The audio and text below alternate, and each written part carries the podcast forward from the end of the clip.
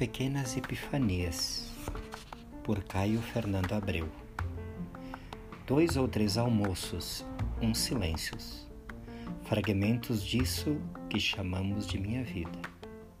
Alguns dias, Deus, ou isso que chamamos assim, tão descuidadamente de Deus, enviou-me certo presente ambíguo, uma possibilidade de amor, ou disso que chamamos também com um descuido e alguma pressa de amor. E você sabe a que me refiro. Antes que pudesse me assustar e depois do susto, hesitar entre ir ou não ir, querer ou não querer, eu já estava lá dentro. Estar dentro daquilo era bom. Não me entendam mal. Não aconteceu qualquer intimidade dessas que você certamente imagina. Na verdade, não aconteceu quase nada. Dois ou três almoços, uns silêncios. Fragmentos disso que chamamos com aquele mesmo descuido de minha vida. Outros fragmentos daquela outra vida.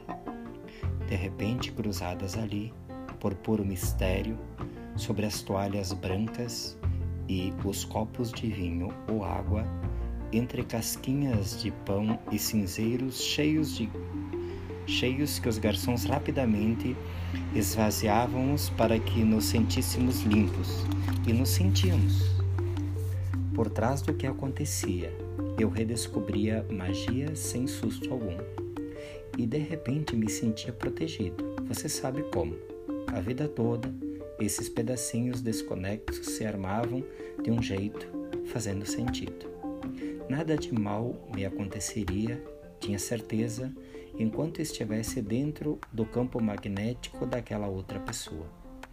Os olhos da outra pessoa me olhavam e me reconheciam como outra pessoa, e suavemente faziam perguntas, investigavam terrenos.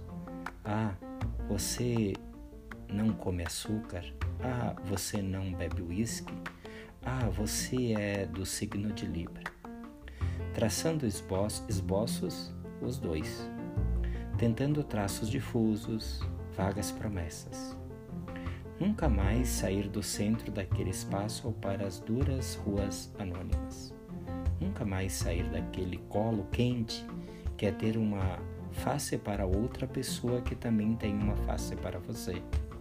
No meio da tralha desimportante e sem rosto de cada dia, atravancando o coração mas no quarto, quinto dia, um trecho obsessivo do conto de Clarice Lispector, Tentação, na cabeça estonteada do encanto.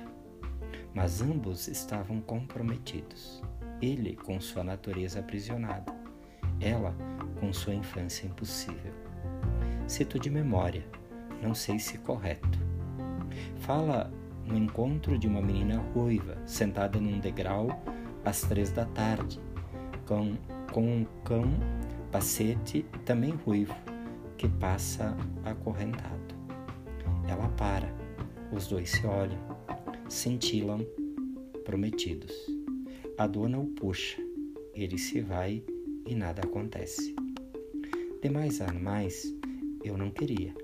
Seria preciso forjar climas, insinuar convites, servir vinhos, acender velas, fazer caras, para talvez ouvir não.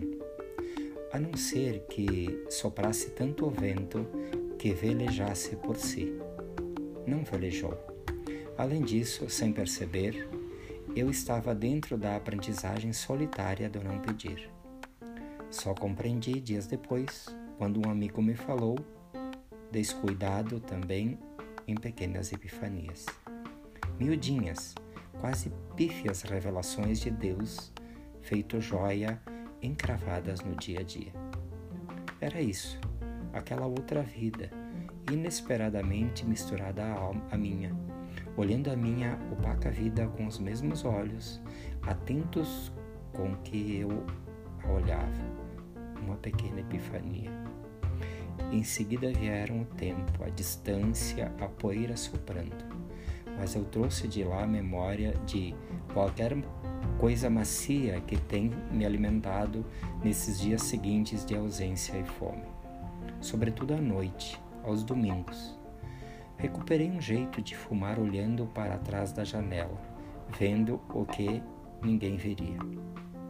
Atrás das janelas, retomo esse momento de mel e sangue que Deus colocou tão rápido e com tanta delicadeza frente aos meus olhos há tanto tempo incapazes de ver uma possibilidade de amor. Curvo a cabeça, agradecido, e se estendo a mão no meio da poeira de dentro de mim, posso trocar também em outra coisa. E essa pequena epifania, com corpo e face, que reponho devagar, traço a traço, quando estou só e tenho medo. Sorriu então, quase paro de sentir fome. Esse texto de Caio Fernando Abreu foi publicado no jornal O Estado de São Paulo em 24 de abril de 1986. E eu o compartilho com vocês. Certamente terão o gosto de ouvir este lindo texto assim como eu. Um grande abraço.